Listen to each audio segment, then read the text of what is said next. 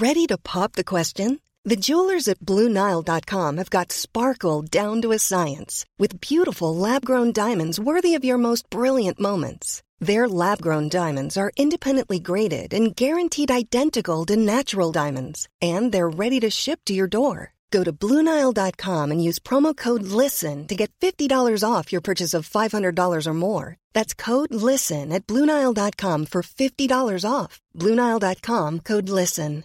Hey, I'm Ryan Reynolds. At Mint Mobile, we like to do the opposite of what Big Wireless does. They charge you a lot, we charge you a little. So naturally, when they announced they'd be raising their prices due to inflation, we decided to deflate our prices due to not hating you. That's right. We're cutting the price of Mint Unlimited from $30 a month to just $15 a month. Give it a try at mintmobile.com slash switch. $45 upfront for three months plus taxes and fees. Promo rate for new customers for limited time. Unlimited more than 40 gigabytes per month. Slows. Full terms at mintmobile.com. This is Talk Radio. Across the UK, online, on DAB, and on your smart speaker. The Independent Republic of Mike Graham on Talk Radio.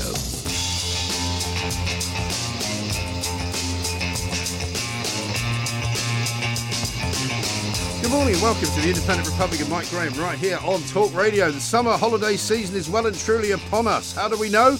Because the government has told us. We can go to the pub and stand at the bar. How do we know that? Because the government has told us. And now we're going to have to put up with pressure being put on our children to get vaccinated. Why? Because the government has told us. It's good for us. Is anyone else getting sick to death of being given permission to do things by this government? It's time, ladies and gentlemen, to break free. Not quite sure how exactly we're going to do that, but we are going to do it. But here's what I want from you today. I want to know whether you're suddenly packing a bag, trying on your swimsuit, booking a plane ticket, or does it all seem, for me, as it does, like a bit too much trouble? Up first this morning, we're going to be talking to John Rentoul, Chief Political Correspondent from The Independent, of course. We'll get his take uh, on the week in politics and we'll ask him uh, what he's making of the way that this government is kind of trying to take us out of COVID restrictions. 0344 499 1000. Coming up later on, Helen Dale joins us with latest news from Australia, where they're going into yet another lockdown despite having a death toll of less than a thousand. People in Australia are getting mightily sick to death uh, of these immediate lockdowns. Another seven day one being issued in Melbourne and for the whole state of Victoria, and very possibly for New South Wales as well. Ben Habib is also here to talk about the illegal migrant story. More than 400 came yesterday, arrived on our shores, and it's emerged that none of them, guess what, are having quarantine enforced, making a complete mockery of the rules that are facing the rest of us. It is a shocking state of affairs.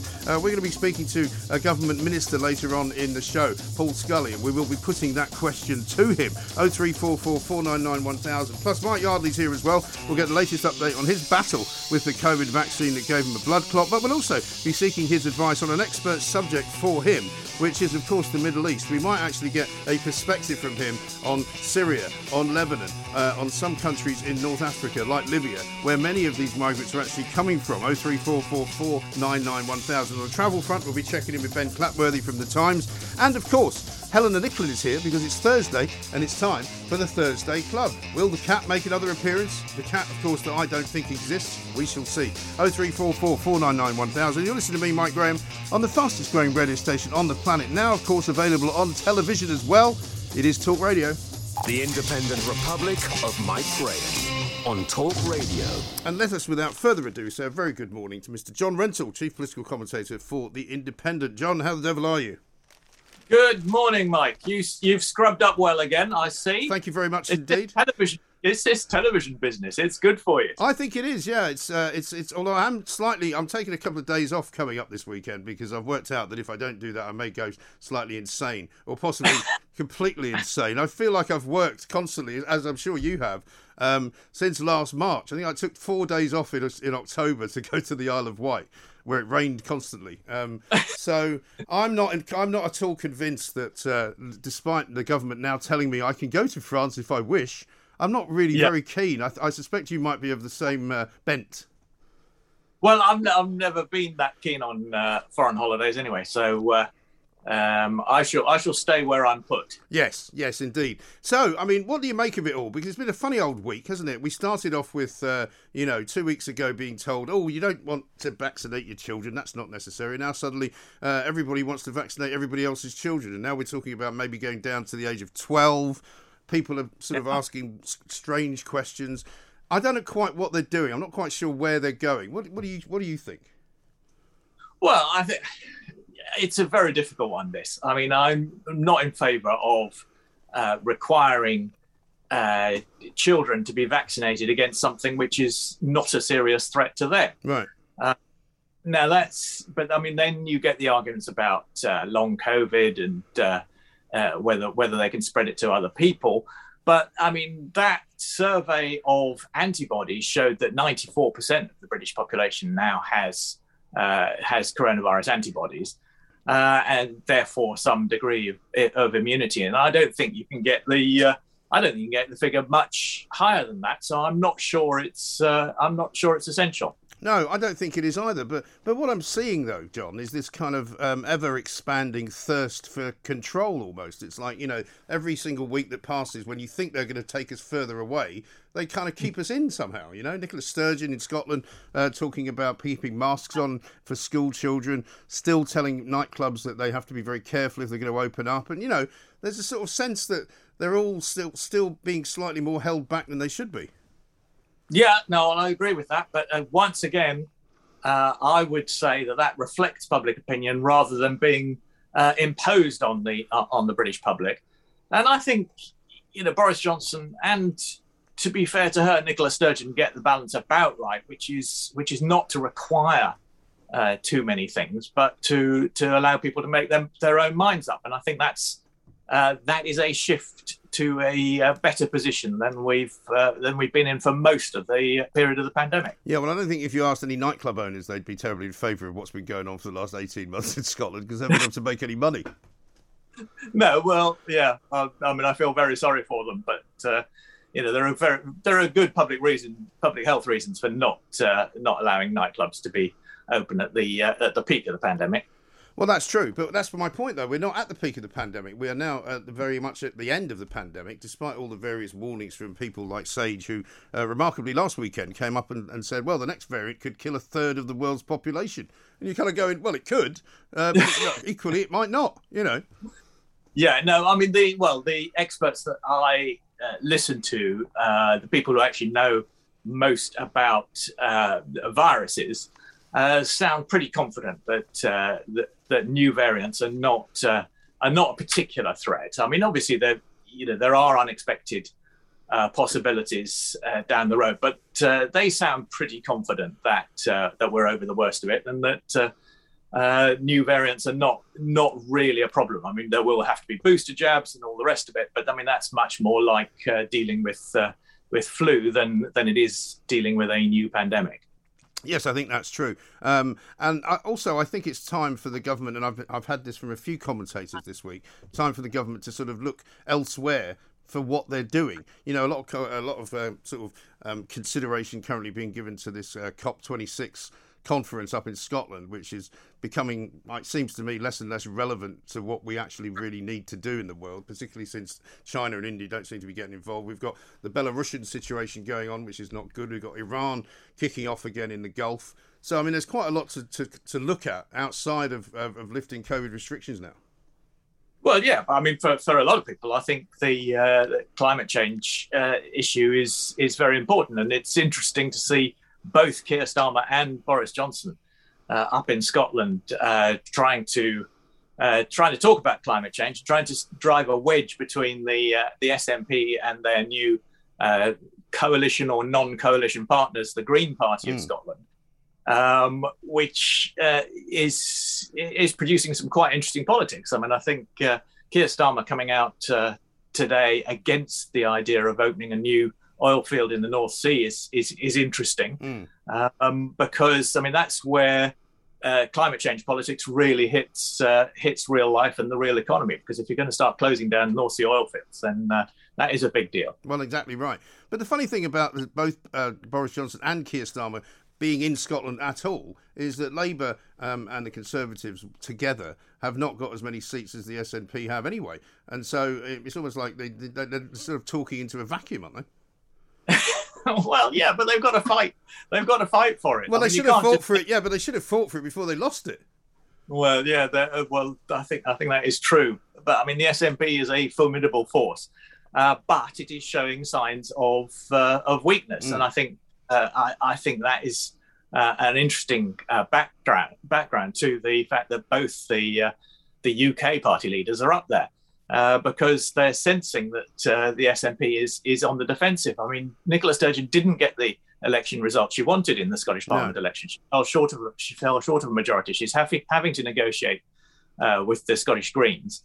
Uh, and you know, there's some tension there. She hasn't taken a position on uh, on, on, this North Sea oil uh, business, and it's rather awkward for her. Yes. No, I mean, all the people I speak to up there say that uh, if she is going to be determined to push through with this second referendum, the, the very clear signs are now that she would not win it. It's not even a, a, question of if they would get the same response as they got last time. She definitely won't yeah. win it. Well, I don't know about that, but I mean, certainly it's not something you could be confident about if you were the SNP. Mm. Uh, and yet, of course, that's that's what the SNP exists for. Uh, and so she's got to keep pushing pushing for it in the hope that the UK government uh, makes a mistake or looks as if it's arrogant and uh, and denying the Scottish people their their democratic right. Which is why it was interesting that uh, Michael Gove tried out a new line last week, which was, of course, they can have a, a, a second referendum in Scotland when it is the settled will of the Scottish people. Yes. Uh, the, uh, and of that course, mean? well, exactly. The test for that uh, could could be uh, not surely surely not a YouGov poll. Well, I, I, think a series of YouGov polls over a period of years, um, amounting to a 60-40 majority in favour of independence, would be the settled will um, test that I would set. Uh, but at least it sounds as if the UK government is not standing in the way of uh, of a second independence referendum. It's not just saying no to the SNP, which would be playing into the SNP's hands. Mm, absolutely. And I think the SNP's had a pretty tough old year, hasn't it? Notwithstanding what happened with Alex Salmond, you know, the business of the police investigation into the 600,000 quid that seems to have gone south somewhere. Um, and she's definitely lost a little bit of her lustre, I would say, Nicola Sturgeon. She really has. And those, uh, those terrible drug deaths uh, figures yes. for Scotland, five, five times worse than uh, uh, than the rest of the UK. Yeah, uh, and for seven years in a row, while they've been yeah. in charge, they've continually gone up.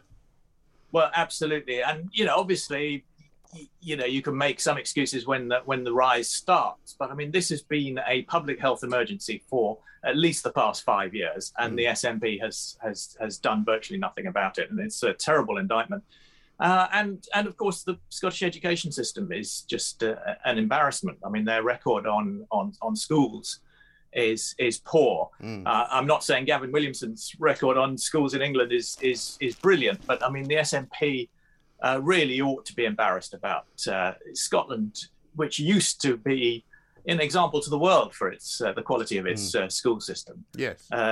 has has now slipped back to the extent that the SNP government refuses to to take part in international uh, statistical yeah. comparison.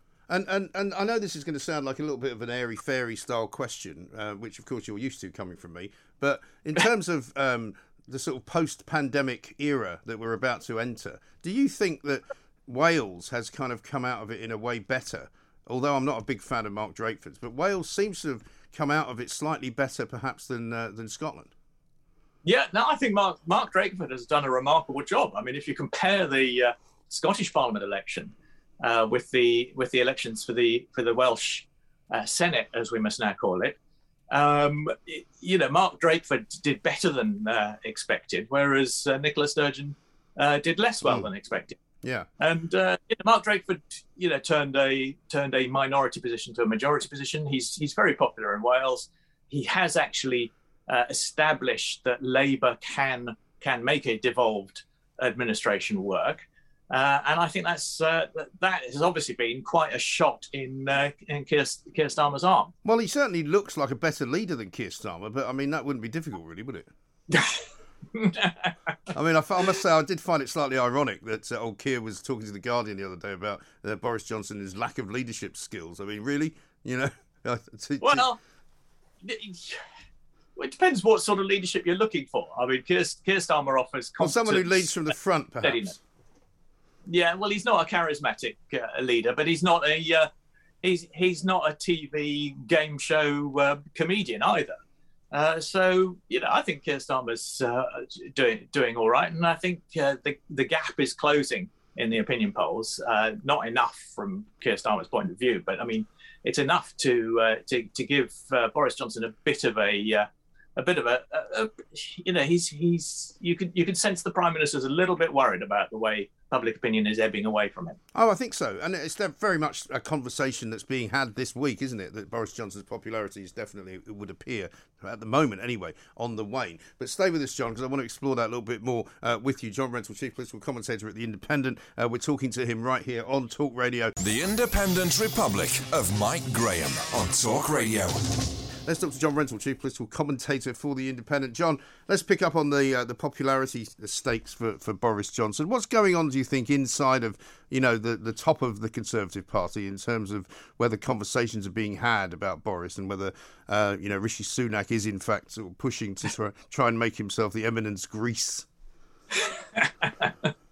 yeah, no, I think there's there's definitely uh, a lot of that kind of chat going on um, because uh, Rishi Sunak has been uh, very much in evidence. He was on the front page of the Sunday Times writing a letter to the Prime Minister mm. urging him to open up uh, travel and, uh, and rescue the travel industry. Uh, now, ministers don't normally write to each other unless, I mean, unless they're, they're trying to persuade uh, a, a, colleague of, of a position. But we know that Boris Johnson actually agrees with with Rishi Sunak on mm. this. So I imagine that letter was written uh, in order to be leaked. Um, and uh, it positions Rishi Sunak very much on the uh, side of uh, Conservative MPs, who, of course, get uh, first choice of uh, who, the, who the next leader is going to be. They draw up the, the two person shortlist. Yeah. So no there. Um, but you know we're obviously a long way away from fr- from a, a, a leadership contest. Boris Johnson's still relatively popular, but the shock of that uh, Conservative uh, members uh, poll, uh, where where Boris Johnson's rating just went just went through the floor. Really, went from plus uh, thirty nine percent to just three percent. I mean, that's a, that's an astonishing drop, and I think that's down to the vaccine effect wearing off and people um, not liking the fact that he and Rishi Sunak tried to dodge the isolation requirement mm. uh, a couple of go. No, exactly right. And also, the vaccine passports issue is an interesting one as well. We were talking to Andrew Bridgen the other day, and he was saying he's definitely voting against it. There seems to be quite a lot of Tory MPs that will vote against it as and when it gets presented to Parliament. Um, not quite sure what the Labour Party is going to do about that. But I mean, if he doesn't get that through, uh, or he decides not to try and put it through because he doesn't think he can get it through, what will that mean? Well, I don't think you will try to get it through um, because uh, I, you know, I don't think it's ever going to be necessary. I think this was essentially uh, a, a, device just to try and persuade young people to uh, to, to, get the vaccine. Um, I, I, the practical obstacles are just too too great. I think businesses don't want to operate uh, a passport scheme. Uh, and I think now that infections are falling, I think people won't feel that it's necessary, and therefore by September, when when the House of Commons comes back, I think the idea will have just gone away. Yeah, that's that's kind of what I think, and I hope that's true. Uh, but but which in a way kind of makes the, the nudging slightly more unacceptable to me as well, because I don't like this idea that they're using us uh, as pawns in a game to try and make something happen. They're going to threaten us with something. You know, it's like when I started no. the show. I'm getting a bit tired of being given permission to do things I used to do without having to ask anyone. Yeah, no, well, I think I think that's right, but I do think that that uh, sense is fading away now. And I mm. think when Parliament comes back, uh, I think most of these ideas will uh, will have will have gone away.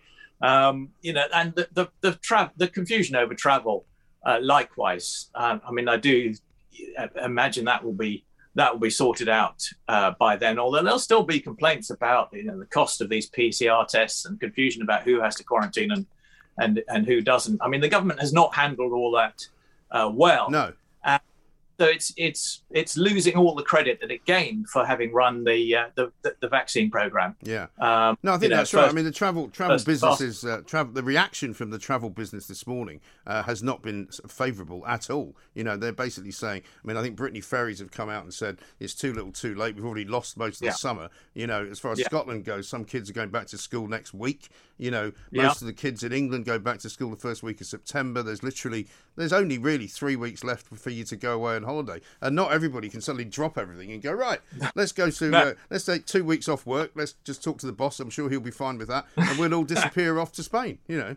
Yeah, and and families who do get off uh, on holiday, um, I mean, they may they may be very pleased about it, or they may find that you know some of the restrictions are still a little bit irksome, uh, but they're not going to give uh, Boris Johnson and the Conservative Party uh, a great deal of credit for.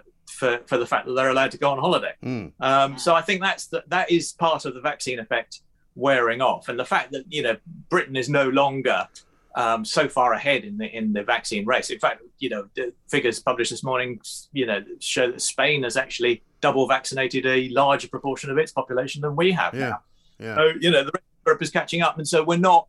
You know, Boris Johnson doesn't have that uh, that brilliant uh, trump card that he's had all year um, about the success of our vaccine program. No, but don't worry, you'll still keep hearing him trotting it out every chance he gets because that's uh, that's his one kind of go-to place when he doesn't like the question he's being asked. Finally, John, uh, I was talking to Nick Dubois, who I'm sure you know earlier on this week, and he said keep an eye out for who uh, gets put in charge when Boris goes off on his holiday because he's he's, he's determined to go and have a staycation apparently, which is very wise in his in his case. Um, but uh, but Nick said uh, check out who then supposedly is in charge of the government. Who's it going to be? Well, it's Dominic Raab is the, is is technically the number two. He's the first Secretary of State. He's the next ranking cabinet minister. So if it's not him, then that will be a story. Yes. Uh, well, hopefully they'll give him a globe or a map or something so that he can work out where Re- Reunion Island is. uh, yeah, no. Well, th- this is this is a silly season story that comes around every every year. I do remember some fun and games under in the Tony Blair government as to whether it was uh, John Prescott. Well, who or- can forget that scene of John Prescott holding up the uh, the crab in the jar? Do you remember that? Yeah, that's right. Which he called, Peter. Which he called Peter, which was very funny actually. Indeed. I mean, I don't know whether Um, it, whether it means I've I've, I've I've uh, sort of gone a bit soft in my old age, but I rather miss John Prescott to be honest. Uh, well, we all do. We all do. He was a, he was a magnificent uh, politician in in many ways.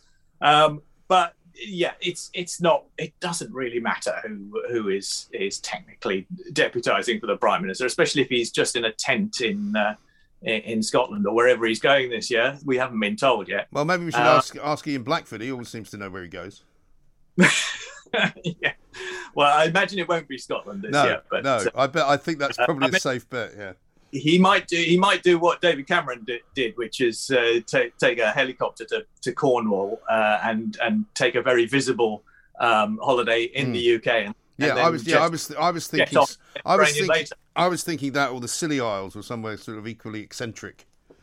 Yeah, I think that's I think that's likely, but I wouldn't rule out a uh, a foreign a foreign a quick foreign holiday later. Yes, we well, you may well be right, John. As ever, good to talk to you. Thank you very much indeed, John Rentoul, chief political commentator uh, for the Independent. The Independent Republic of Mike Graham on Talk Radio. Uh, now, I was telling you earlier on, we're going to talk about the migrant crisis today because it has once again uh, reared its ugly head in the papers. Not just because so many uh, migrants crossed into Britain yesterday, uh, over 400 of them, uh, all in one day. You know, records are being broken seemingly day after day after day after day. Every time you talk to an MP, they say, "Oh well, Priti Patel's on top of it. She's going to make sure that the rules are changed. People are going to get arrested." Well, not at the moment, they're not. And it turns out that this morning uh, it's even worse than we thought because in the Daily Telegraph, as I was suggesting some weeks ago, they have confirmed that an awful lot of these migrants are now actually not even bothering to quarantine when they do arrive here, unlike the fact that all of the rest of us have had to do that if we were coming from France. Let's talk to Ben Habib, CEO of the First Property Group, and of course, former Brexit Party MEP. Ben, a very good uh, morning to you. Welcome. A very good morning, Mike. We've been talking about this now for uh, most of this year, I suppose. Um, the problem isn't going away. It's not getting any better. In fact, it's getting worse in terms of the numbers. And now we find out what we suspected all along, which is that nobody's really supervising any of these people once they get uh, to, to, to, to stay in either a hotel or a hostel or wherever it is they are. No, it's complete chaos, isn't it? And um, I mean, the fact remains that whatever they do once they get here, they shouldn't have got here in the first place. Right. You know, that's the real problem. We have a complete um, breakdown in political will in government. They've got an 80 seat majority. They've got the ability to deter these people. It cannot be done by cornering the boat market by buying up boats or by bribing the French to comply with their international legal obligations. It has to be done by British Border Force and Mm. our Navy if necessary. And these people have to be deterred at the point of entry into our water. That is the only way to do it. And it's not helpful for RNLI to go and pick these people up just because they fear they may be in trouble. By the way, I looked up after all that furore over RNLI last week. I Yeah. looked up how many people have actually drowned in the channel over the last 20 years, and Mm. it's 300 people. Right. You know, so over 20 years, it's not as if these people are in imminent danger No. of drowning. No, And, I mean there um, was a family of four, wasn't there? I think last October who drowned. Um, but aside from that, everybody else who gets into a dinghy in the north uh, coast of France seems to make it over here without any problem whatsoever. They don't look like they Well- need rescuing.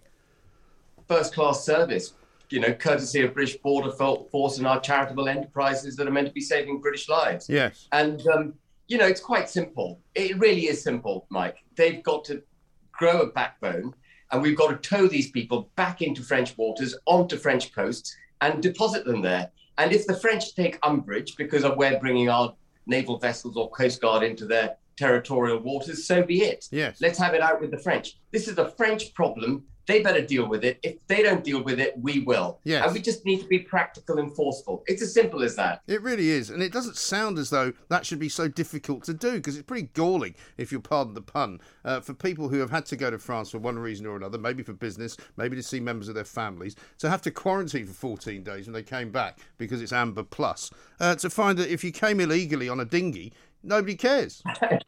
You couldn't make it up, I know. could you? You couldn't make it up.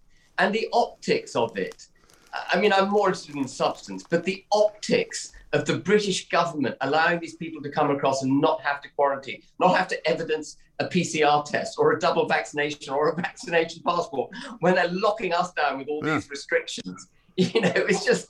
Uh, And presumably, that- your head in your hands. You know, presumably, because I get a lot of people telling me what they see uh, because they live in places like Dungeness, Folkestone, you know, Hastings. They see what's happening. These people are wandering into the town, presumably having been given money by whoever it is that's supposed to be putting them up because they don't come here with money, I presume. Uh, but they're going into the town buying food, buying cigarettes, buying beer. You know, they walk around freely as if they've, they've lived here all their lives. It's an extraordinary state of affairs. And also, no matter how many times the RNLI will tell us that, oh, yeah, we've rescued all these children and women. Why is it that every video you see of people walking along a beach having arrived here from a dinghy, It's young men. they're all the same sort of 20 something young men? Yeah, very healthy looking 20 something young men, as far as I can see. Yeah. And, you know, the question the French need to answer is why it is that they have so many people in their country in the first place. Yeah. And it comes back to freedom of movement. And as much as people don't like talking about it, you know, that Schengen zone, all the way from France through to Greece, is an absolute abomination for the control of illegal immigration through Europe. Mm. And the French need to get understand that and get a grip of it. Yeah. It's not our problem. We're No. out of the European Union. We were never part of the blooming Schengen zone. No, exactly, and I'm very glad that we were not. But you wouldn't think so, looking down at the beaches of the southeast of England. I mean, I was told a story the other day about Lebanon. Apparently, Syrian refugees who went to Lebanon have now discovered that Lebanon is in such a bad state they're actually going back to Syria. You know, so so I mean, that, there's a there's a lesson in that for us, isn't there? The reason There people keep keep coming to France is because it's much better for them and they much prefer it. And in fact, Yeah. it's still not the, the, the peak sort of uh, pleasurable area for them. They want to come to Britain because that's even better. So I'm sorry, I'm not suggesting that we return to a hostile environment for immigration, but I think we need to get a little bit more hostile than we are now. Uh, absolutely. We need to tow them back to French waters. If we're not prepared to do that, at least we need to make it utterly clear to them that if they try to enter the country illegally, they will never be given asylum. I can't understand why we progress asylum applications after they've entered illegally. Yeah. They should be sent home. Exactly. and, and, and denied that option. There is a, a, a a new bill coming out, or it has come out, um, which would theoretically imprison these people for four years if they seek to come in illegally. But you know, I just don't see our government having the backbone to do to take any serious action. Well, We've also- got enough Where are you going to put them? I mean, we're, we're being told that something like 10,000 um, illegal migrants have now come here this year Yeah. alone so far, right? So it could well hit 20,000. And I'm not really that interested in who they are, why they're coming here. You know, I'm not suggesting that every single one of them uh, has malicious intent because that's probably not true. But nevertheless, you know, this is not a free for all. You know, we are not a soft touch. We shouldn't be. And people who want to come and live here should be applying properly away from this country before they try and come here. Absolutely, without a shadow of a doubt, they're a burden on the economy. It's the British taxpayer who pays for the, their privilege of being here. And as you say, you know, not for a minute would I want to be um, inhumane to genuine asylum seekers, but there are very sensible policies already in place which allow people to make genuine applications for asylum. There is no room for illegal immigration. There shouldn't be any sympathy with it. There should be no truck with it. You get, you know, on Twitter, whenever you say anything about illegal immigrants, you get a whole lot of people jumping down your throats as if you're some kind of inhumane um, human Yeah. rights abuser. But Oh, yeah. it's not. It's got nothing to do with it. This is simply an illegal activity which needs to be stopped. Yes. Control our borders. Didn't the prime minister say he's going to take back control of our borders? Well, I mean, I'd love to know what these lefties would say uh, if these guys were arriving as uh, the people who smuggle them in are quite often doing, with bags of cocaine with them. Would they say, oh, that's fine? You know, because the same people that are smuggling the cocaine are smuggling people now. So it's a business, Yeah. it's a criminal enterprise, and it has to be treated as such, not treated as some kind of humanitarian rescue mission. Absolutely, and it mustn't be conflated. And it's really wrong to get it, you know, to to, to make that connection as if RNLI is doing God's good work by saving these people. They aren't. Mm. No. they're actually inculcating bad illegal habits. That's what they're doing. Yeah, we I need mean- a firm policy. We need deterrence. Yes. No, the RNLI, I'm afraid, has become a virtue signalling organisation uh, to join up with the rest of these charities who give their uh, chief executives bucket loads of money uh, and take uh, the mickey out of the rest of us. Yeah. Shocking state of affairs. Ben, as ever, great to talk to you. Thank you very much indeed. Ben Habib, CEO of First Property Group and former Brexit Party MEP. The Home Office, by the way, has now confirmed that at least 482 people succeeded in crossing the Dover Strait on Wednesday, a new record for a single day. Congratulations, Priti Patel. Congratulations, the Home Office. Congratulations to the Border Force. Can we please stop them now? That's enough. Finished.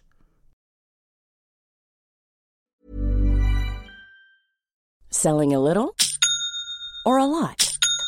Shopify helps you do your thing however you cha-ching. Shopify is the global commerce platform that helps you sell at every stage of your business. From the launch your online shop stage to the first real life store stage, all the way to the did we just hit a million orders stage. Shopify is there to help you grow. Shopify helps you turn browsers into buyers with the internet's best converting checkout. 36% better on average compared to other leading commerce platforms because businesses that grow grow with Shopify. Get a $1 per month trial period at shopify.com/work. shopify.com/work.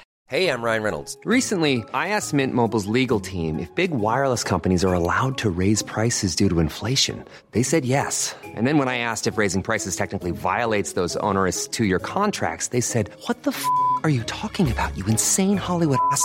F- So to recap, we're cutting the price of Mint Unlimited from $30 a month to just $15 a month. Give it a try at mintmobile.com slash switch. $45 upfront for three months plus taxes and fees. Promo rate for new customers for limited time. Unlimited more than 40 gigabytes per month. Slows. Full terms at mintmobile.com. Quality sleep is essential. That's why the Sleep Number Smart Bed is designed for your ever evolving sleep needs. Need a bed that's firmer or softer on either side? Helps you sleep at a comfortable temperature? Sleep Number Smart Beds let you individualize your comfort so you sleep better together. JD Power ranks Sleep Number number 1 in customer satisfaction with mattresses purchased in-store. And now, save 50% on the Sleep Number limited edition Smart Bed for a limited time. For JD Power 2023 award information, visit jdpower.com/awards. Only at a Sleep Number store or sleepnumber.com.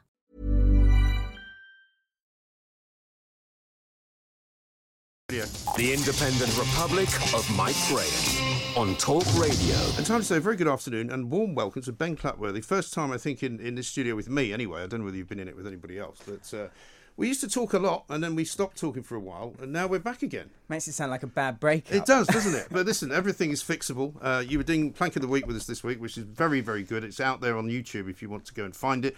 Uh, ben, it looks to me as though, yes, things have changed, but not everybody's happy about it, and it's still quite complicated. It is complicated. So the good news, um, the the best bit of news is that arrivals from France uh, are no longer required to required to quarantine on Yes. return to the UK if they're vaccinated. That brings uh, France into line with all other amber countries. Now, the government has also updated its so-called green list, um, which, with seventy-three percent of the population, uh, adult population, double jabbed, is slightly less important than it was before. But on the green list, Austria, Germany, Slovenia, Slovakia, Latvia.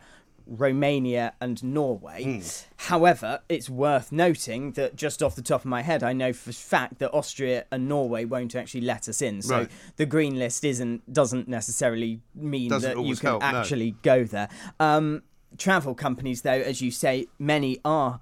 Uh, happy at the fact that France has no Mm. longer got its special Amber Plus status. Um, however, they're still unhappy about the testing regime. Yes, well, because Brittany Ferries, I think, came out and said, well, this is too little too late. Lots of people now cannot just decide to book two weeks away. They haven't taken the time off work because they weren't sure if they could. And I think a lot of people in that situation. I mean, I still feel very much like I don't particularly want to jump through so many hoops to get somewhere where I then have to worry about getting another test before I come back and all of that. And I've been having a conversation this morning with, with somebody who rang in from Spain who said, is a PCR test now compulsory? Apparently it's not. No. But if you do find that you're having to get one of those, it's much more expensive. Well, I was uh, talking yesterday to Airlines UK, who represent uh, British carriers, and they were saying that you know Spain avoided the red list, it avoided any special measures, it avoided Amber Plus, but still the Department for Transport have come up with this new thing saying arrivals in Spain and its islands are advised to use a PCR test. Now, advised is, Mm. is guidance. We know that we don't have to follow guidance if we don't want to,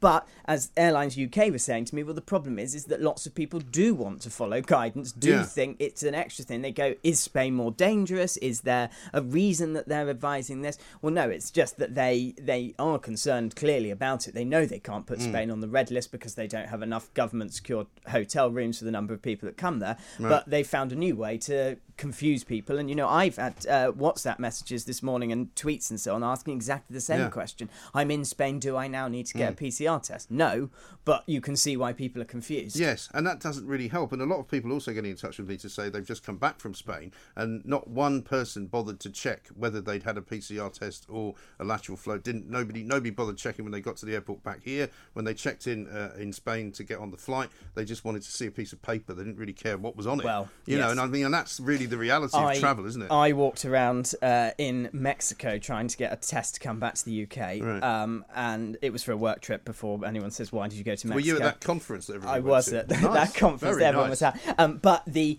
point, you know, trying to explain the, I can't even say the word specificity Yeah. required for the test to the Mexicans. Right. They were looking at my this information. You know, I had it from the Department of Transport in writing, and they were looking at like, uh, we just print you out a test. Is that all right? Yeah. And you know, this was back when there was a lot more concern. Mm. No one was really no travelling. was I really thought they weren't going to let me in. Right. Um, but it is a it is rather farcical, and obviously, what the airlines and tour operators are saying is that that requirement share test on arrival in the UK plus the day two PCR test. You know, PCR tests are still sixty quid typically. Mm. They're not cheap. You can find on the government's website says there's ones for four ninety nine. Well, Yeah. yeah. if you go to some Well, good luck one little place Yes. in one tiny little town, maybe. But generally, you're looking at sixty quid. You're looking at another. and in Spain, more than that. There was I was like, 120 120 euros up to 200 sometimes. Uh, yeah, I was looking yesterday. The average cost for PCR tests in Spain is 120. Mm. Even if you're taking a lateral flow test, you can get somewhere.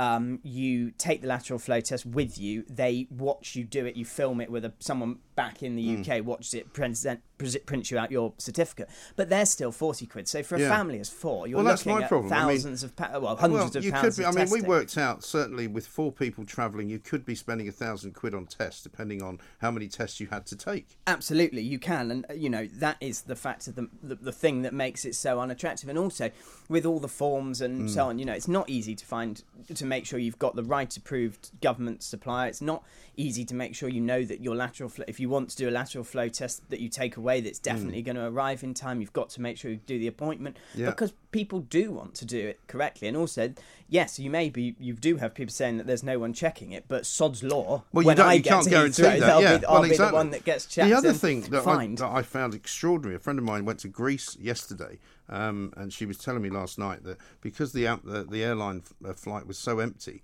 they basically amalgamated two flights, and so instead of uh, flying straight to the resort that she was supposed to go to, they flew to a different airport. Dropped off a load of people at that airport because that was where they were going, and it was a bit like one of those coach tours of Cornwall, you know. And then sat, sat on the tarmac for an hour, and so you know the journey that should have taken about six hours ended up taking twelve. And I think, and, and she was talking to, to the, the, the flight crew, and they were saying this is happening a lot. A lot of flat flights are being cancelled by the airlines because they're simply not full enough. Now, I don't know whether all of this will change that, but that's also a risk, isn't it? I mean, airlines are ramping up their departures, but we're still miles behind Europe in terms of the restart of travel because our government have made it so complicated to do so. Mm. Now, well, we all know that when the border should have been shut in March last year, not Yeah. in January this year, we're Right. now doing all of this when all the other countries in the Mm. world are starting to ease their restri- not all obviously, but No. lo- lots of countries are easing their border restrictions just as we're creating the most complicated tiered Mm. Yeah. system. Well, it seems with every uh, announcement, it gets more complicated rather than less complicated. Well, the Prime? Minister said he wants to reduce the complication levels, which they have done slightly by getting rid of Amber Plus on France. But that was only one country. it was only one. co- Then they were talking about an amber watch list. They didn't come through that. You know, some common sense is Yes. prevailing, but still, you know, I walk around with a press release from the Department of Transport to come and explain it to you. Like, I mean, printed out on massive paper. I was going to say that's very impressive paper that you printed it out Um, on. Have you no I- care for the I- climate? I can't use the. Uh, I can't change the settings on the printer. Which nobody now, another listening question that's know. coming into me right now. A lot of com- countries like Germany only allowing double vaccinated people in. Does that mean you can't take your children, or how does that work? most countries are accepting children, accepting that children under the age of 18 are not likely to have been vaccinated. However, it is worth checking with individual countries. Hmm. Malta. It's anyone over the age of 12 has to be double vaccinated. Right. Obviously, we're not rolling out vaccinations for children No. over the age of 12, even though we are Not now yet. not. We probably well, will. Yes, we're looking at 16 year olds now. So, absolutely, you need to check the entry requirements, which you should do on the government, the Foreign Office website through gov.uk for the country that you're going to. Check, uh, type in the country and FCO, and you'll find the page. Click on entry requirements. But it's also worth, if, you, if you're definitely planning to go somewhere, uh, booking through a tour operator is a good idea because they will be abreast of the rules and requirements. Um, and also, that offers the best protect, financial protection in terms of if the border suddenly closes, Hmm. uh, an airline, if you just book a flight on its own, the plane may well still fly. You're not entitled to a refund in that case. If you've booked through a tour operator, they have to deliver the holiday, get an ATOL protected holiday, then you're the safest And and still um, no news from America. The Americans still don't want us to go. there. No news from America, and the hope that the uh, allowing double or fully jabbed, because lots of them have only had one, the Johnson and Johnson fully jabbed arrivals in from uh, the US. It was hoped that that would be reciprocated. It hasn't. Um, I heard I was speaking to someone who's relatively in the know the other day about it, and they said not before the autumn at the earliest. So Well, my mother's just going to have to wait then because she's sitting there, poor dear, 97 years old. Haven't seen her for two years. It's absolutely It's shocking. horrible. It really is. Um, finally, Ben, because I know you've got to rush off. What about prices? Um, has this affected prices? Can you still get a reasonable holiday for reasonable money? there are some really good deals around at the moment, actually, because people simply aren't travelling in the volumes that they used to. You see lots of stories about sort of 200% increase in inquiries and so on, but they're off of a very small number. Um, so, actually, you know, I was looking the other day, and some of the big tour operators, you're looking at 40% off prices um, compared to 2019. So, there are good deals to be had. Right, brilliant stuff. Ben Clatworthy, assistant traveller at the Times, on the front page today, by the way. Well done. Not the splash, as we like to say here, uh, at the Independent Republic of Mike Graham. The Independent Republic of Mike Graham on Talk Radio. Right now, though, let's talk to Paul Scully, Small Business Minister. Uh, he's got something to tell us about employers who are being named and shamed for paying less than the minimum wage. Paul, very good afternoon to you. Good afternoon. Good to see you again. Yeah, nice to talk to you again. I've got a couple of questions for you that are off the off the uh, off the beaten track here, but let's let, let's do this first. Um, you've been doing investigations with um, Revenue and Customs. A total of 2.1 million pounds found to be owed to over 34,000 workers. What's going on?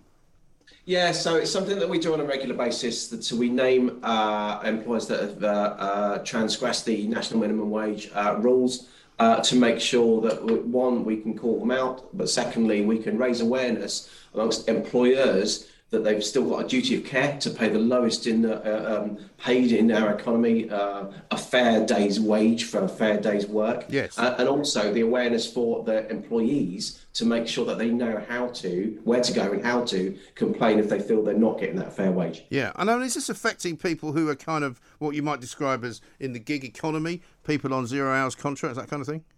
It's, it's, it's a variety of things. So 47% of the um, employers wrongly deducted pay from workers' wages, including for uniforms and expenses and those kind of things. Mm. There was a third, a 30% that had failed to pay workers for all the times that they've worked, so maybe uh, such overtime and these kind of things. And 19% paid the incorrect apprenticeship rate. So not all of these are uh, deliberate. Mean, just some of them are technical, but as an employer, you still, you know, technicality, technical failure is still no excuse. You need to adhere to the law of the land. And a lot of places uh, that are named in your scheme um, are quite well-renowned businesses, like John Lewis, One Stop uh, Stores, the Body Shop.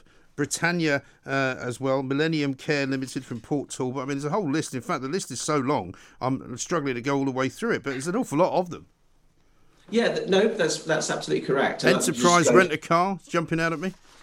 Yeah, there's, look, there's some big. There's, there are some big names there. I don't really want to go into the uh, the, the, individual cases, but clearly it just goes to show that uh, uh, everybody needs to be aware. Every employer, big and small, needs to, to, to be aware because we are talking about, you know, the national minimum wage. We're talking about the lowest paid people in our in our society. Mm. So it's really important that we actually do protect them, especially as we're building back. back you keep hearing the phrase in our recovery about building back better. Well, we've got to build back fairer. We've got to make sure that the recovery is not on the back mm. of those peer, the, the lowest paid in our society. And and without wishing to be in any way uh, accusatory, are these companies, do you think, doing this because they don't know the law, or are they trying to take advantage of a loophole? What what's their kind of motivation for it?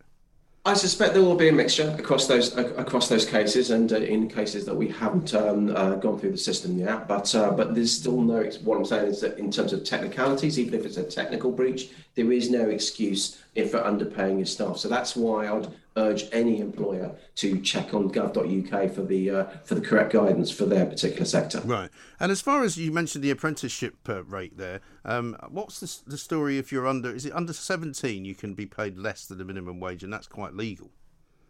Yeah, I mean, what we what we do, it's the, the, we're trying to increase the national minimum wage over and the national living wage over the next few years, and we're also reducing the uh, that that uh, the age when that sort of kicks in as well. But we've got to get the balance right between having employment opportunities for young people uh, to make it cost effective mm. uh, and um, uh, appetizing for employers to really grab hold of those uh, to, to, take on younger people and be able to pay them a fair wage. So right. there's a difficult balance to be struck, struck, which we look at every year. Yeah, and one of the things, for example, we've got at the moment is a shortage of lorry drivers because of a variety of different things. Some of them apparently have been frightened off by IR35, which is, in my view, a rather ludicrous plan by the HMRC to try and grab more money from people when they shouldn't be allowed to do it. But also quite a lot of um, uh, foreign-based lorry drivers who had come to the UK um, and had decided now, uh, because of the way that business worked out and because they were able to get bounce back loans uh, from uh, from the government, uh, have basically taken those loans and disappeared. Well, no, I'm not sure that you know just because that, that you know what we're finding is that people are starting to to pay back their bounce back loans. We'll obviously we've got fraud um, measures in place to, to to to investigate those kind of issues. Yeah, but what I'm but saying no, is, if they've gone back to their country of origin, and I'm not making accusations about individuals. This came to me from somebody who knows the business and knows as yeah. a consultant uh, who runs haulage for companies that this has actually happened. One of the reasons there is a shortage is because a lot of uh, people from particularly Eastern European countries who were quite happy to operate from here have now gone back home. Well, I think that there, there is a, a, point in that. I, I, say I wasn't necessarily tied up with bounce back loans, but what, there is a point that pe- some people have come back. And if you bear in mind, you go back to sort of December, January time, uh, when the uh, trade and cooperation agreement was kicking in. We also had increased testing um, across the channel as well. So we did have a lot of HGV drivers that were almost spooked by that. They didn't want to run empty uh, lorries through, uh, through um, across the channel and be mm. caught the wrong side of the channel for them. So that's something that we're, we're working through at the moment along with the sector to try and um, encourage those back to the UK. Okay. And as far as the furlough system goes, um, September is the end of it, I think, isn't it? Unless it gets yeah. extended. Any any ideas what happens then? Well, we gradually, as I say, you know, we, we want to get the se- various sectors back up and running because I'm hearing, I, I speak to the hospitality sector, the personal care sector, health and beauty, uh, retail sector, and I'm hearing different things from different employers because for some, they want the furlough to start tailing off so that they can encourage people back in and that because the, the amount that they're having to pay extra. For others, they're asking us to extend it because they, they, they can't bring everybody back in. So it's horses for courses in many ways. And that's why we, we, we try and work through. The key thing is to get our economy back up and running again. That's the, you know, we've put 352 billion pounds worth into the economy, but that gives us 352 billion reasons to get the next bit right. And, and, lots and lots of the economy is, is kind of recovering now, and, and, and people are, are happy about that. But the travel business is still, you know, tricky, isn't it? Because we still don't really see the level of tourism coming into the country that we want to see. How are you going to fix that? Uh, it's it's really tricky. It is really tricky because clearly we've got to keep our population, domestic population, safe from potential variants. Other countries are looking to do the same thing. Uh, you know, I'm Minister for London as well, and 50% of um, of tourism spend is spent within the M25. So it's it's unu- London's really unusual in this instance that uh, normally it's the first to bounce back in the recovery. Actually, the centre may well be one of the last because of the size of London and its reliance on international mm. tourism. So we're doing everything we can to make sure that we can. Uh, get international tourists back. But the challenges that you've been talking about before um, are, are absolutely there. So it's it's not yeah. going to be easy. And the, the big question that, that people always want me to ask any minister that comes on, Paul, uh, is about the migrant crisis because we learned this morning not only did uh, another record number come yesterday, 495, I think, uh, to the beaches of the southeast of this country, but a story in the Telegraph says that they're not even being quarantined properly and not being properly supervised. Now, you mentioned that obviously you want to keep the population safe. How is that keeping the population safe? Look, I can't. I, I, I don't know exactly what's happening in terms of where, where they're going, how they how they're being isolated. But what I can tell you, the legislation that we were just putting through before we went into recess is going to make it uh, far harder for those um, those channels to be uh, to be used for human traffickers, for other people that are pushing um, uh, migrants towards the UK. Those pull factors, um, because clearly these people, many of these people have gone through trauma, but they are in a safe country in France, and so that's why we want to make sure that they are dealt with um, in in in. They look particularly traumatized when they jump off the boats, uh, shaking their fists in the air and waving around. Well, some of them are like that. Some of them, some you know, some of them maybe, but some of them have been undoubtedly. You know, they're, they're a mixed bag of people. Some are uh, economic migrants. Some have gone through conflict, uh, and uh, but nonetheless, what we've got to make sure that we're not having those pull factors that they need to come across the field, they need to come across the channel in the first place. So we've got to be really robust and work with the French authorities as well to make sure that they understand their, their duty of care. Yes, but I mean, unfortunately, by the time the law kicks in, there could be another 10,000. There's already 10,000 of them have come this year alone. Could be 20,000 by the time you guys get back into Parliament. Yeah, but look, um, this is why the Home Secretary has been re- really robust about our work in, in the channel. Clearly, it's an incredibly difficult job to, to, to, to do, you know, because it's a big body of water um, to, to, to, be able to police, and uh, we'll continue to mm. uh, uh, to be as forthright and robust as we can. Final question, Paul. Um, you're uh, the Minister for London, as you say. Sadiq Khan today has said that he thinks that you should make it a criminal offence not to wear a mask on the tube uh, and on Transport for London, generally speaking. Uh, this is a rule and a law that was lifted by the Prime Minister, who said it's no longer a legal requirement to wear a mask. Uh, Sadiq Khan claims that he's making representations to the government. Uh, can you assure us that you won't let that happen? Uh, actually, he can already create bylaws as, as, as the mayor of London. So uh, you know, it's again, it's pushing the uh, pointing the finger of blame somewhere else. But that's you know, I believe in people being able to have their own uh, degree of personal responsibility, and that's exactly why we got to stage four to be able to push responsibility back to the individual and back to employers. Well, can you stop him from criminalising Londoners then? Well, if it's by, a bylaw that he can bring in, he's he's brought it in as a uh, condition of carriage, so that TFL are able to uh, police it in that way. But I, I wouldn't be uh, um, uh, supporting him in in, in criminalising.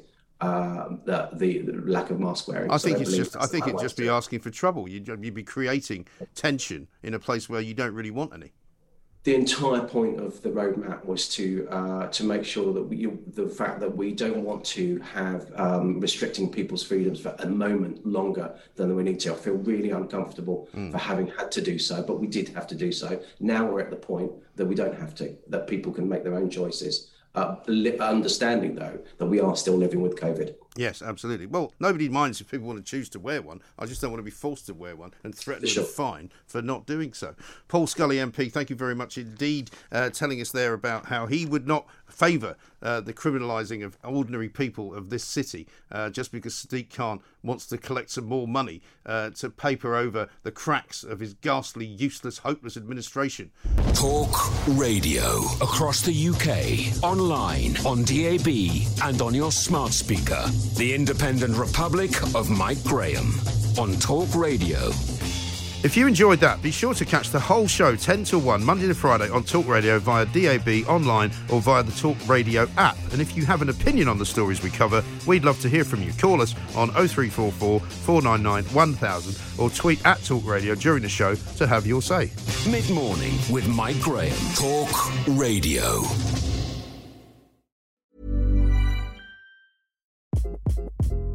Hi. This is Craig Robinson from Ways to Win, and support for this podcast comes from Invesco QQQ, the official ETF of the NCAA. The future isn't scary. Not realizing its potential, however, could be. Just like on the recruiting trail, I've seen potential come in many forms as a coach. Learn more at Invesco.com slash QQQ. Let's rethink possibility. Invesco Distributors, Inc.